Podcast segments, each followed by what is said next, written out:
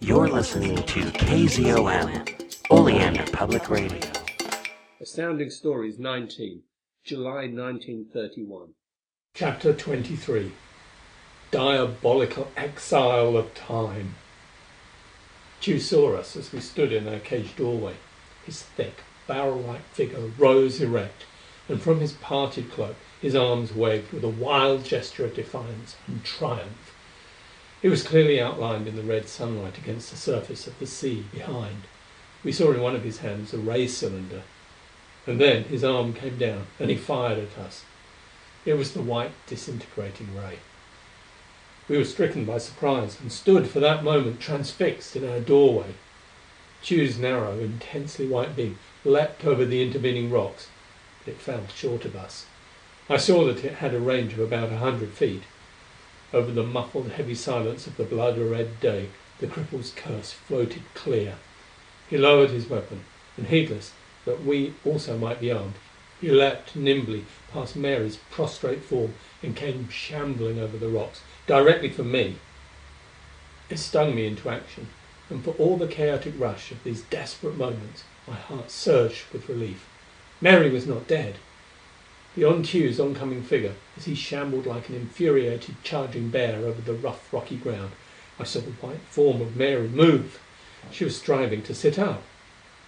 I held my ray cylinder, the one I had rescued from Migul, but its range was no more than twenty feet. I had tested it, and Tugh's beam had flashed a full hundred. I whirled on Larry. "Get away from here, you and Tina! You can't help me!" "George, listen!" "He's coming! Larry, you damn fool, get away from here! It goes a hundred feet, that ray of his. It'll be raking us in a minute. Run, I tell you! Get to that line of rocks!" Close behind our cage was a small broken ridge of rocks, strewn boulders in a tumbled line some ten or fifteen feet in height. It would afford shelter; there were broken places to give passage through it. The ridge curved crescent shaped behind our cage, and ran down towards the shore. Larry and Tina stood white and confused. Larry panted. "But George, I can help you fight him. Hide here in the cage." "Get away, I tell you! It's his death or mine this time. I'll get him if I can." I shoved Larry violently away and ducked back into our doorway. Only a few breathless seconds had passed. Tugh was still several hundred feet away from us. Larry and Tina ran behind the cage, darted between the boulders of the ridge, and vanished. Oh, I crouched in the cage. Tugh was not visible from here. A moment passed. Dared I remain? If I could get Tugh within twenty feet of me, my shot was as good as his.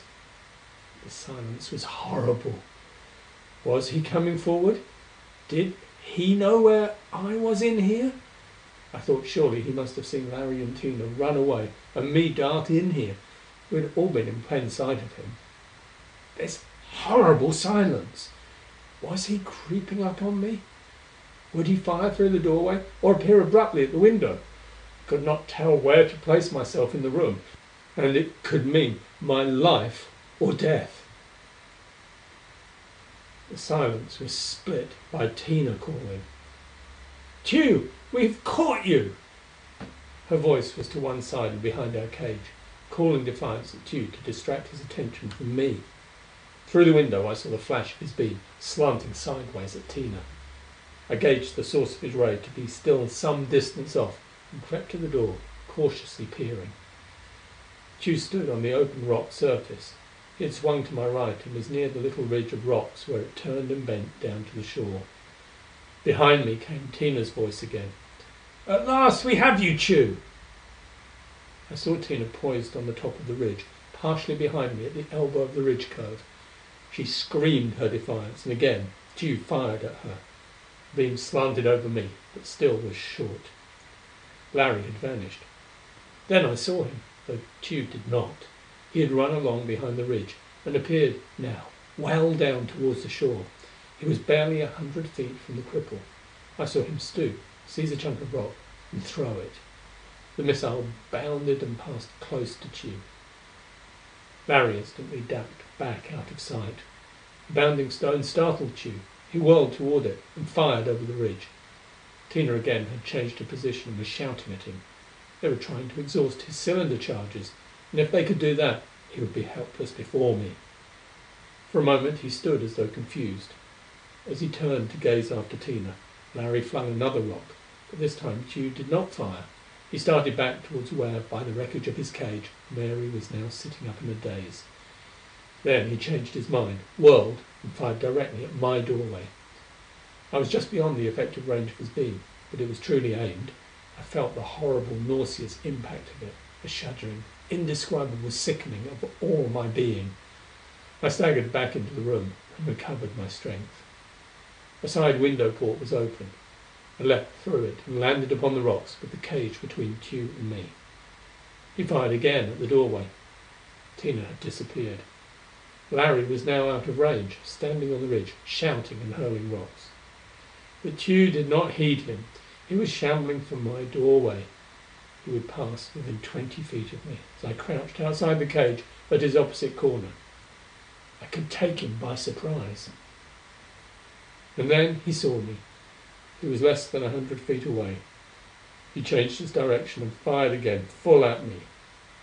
But I had had enough warning, and, as the beam struck the cage corner, I ran back along the outer wall of the cage and appeared at the other corner. Tugh came still closer, his weapon pointed downward as he ran, fifty feet away. Not close enough! I think, there at the last, that Tugh was wholly confused. Larry had come much closer. He was shouting, and from a ridge behind me, Tina was shouting. Tugh ran, not for where I was lurking now, but for the corner where a moment before he had seen me. Now he was thirty feet from me. Twenty. Then nearer than that. Wholly without caution he came forward. I leaned around the edge of the cage and fired. In one breathless instant the voices of Tina and Larry abruptly hushed. My beam struck Tugh in the chest. It caught him and clung to him, bathing him in its spreading intense white glare. He stopped in his tracks, stood transfixed for one breathless, horrible instant. He was so close that I could see the stupid surprise on his hideous features. His wide slit of mouth gaped with astonishment. My beam clung to him, but he did not fall. He stood astonished, then turned and came at me. For just a moment I was stricken helpless there before him. What manner of man was this? He did not fall. My ray, which had decomposed the body of Alent, the guard, had left his skeleton stripped and bleached in an instant did not harm Tugh. He had walked into it, taken it full, and he did not fall. He was still alive. I came to my senses and saw that Larry, seeing my danger, had run into the open, dangerously close, and hurled a rock. It struck Tugh upon the shoulder and deflected his aim, so that his flash went over me. I saw Tugh whirl toward Larry, and I rushed forward, ripping loose the cylinder of the ray projector from its restraining battery cord. In the instant the cripple was turned halfway from me, I landed upon him, and with all my strength brought the point of the small heavy cylinder down on his skull. There was a strange splintering crack, and a wild, eerie scream from his voice. He fell with me on top of him. Crowning horror! Tugh lay motionless, twisted half on his back, his thick arms outstretched on the rocks, and his weapon still clutched in his hand culminating, gruesome horror. I rose from his body and stood shuddering. Amazing realization! The bulging, misshapen head was splintered open, and from it, strewn over the rocks, were tiny, intricate cogs and wheels, coils and broken wires. It was not a man, but a robot. A super robot from some unknown era, running amok. A mechanism so cleverly fashioned by the genius of man that it stood diabolically upon the threshold of humanity.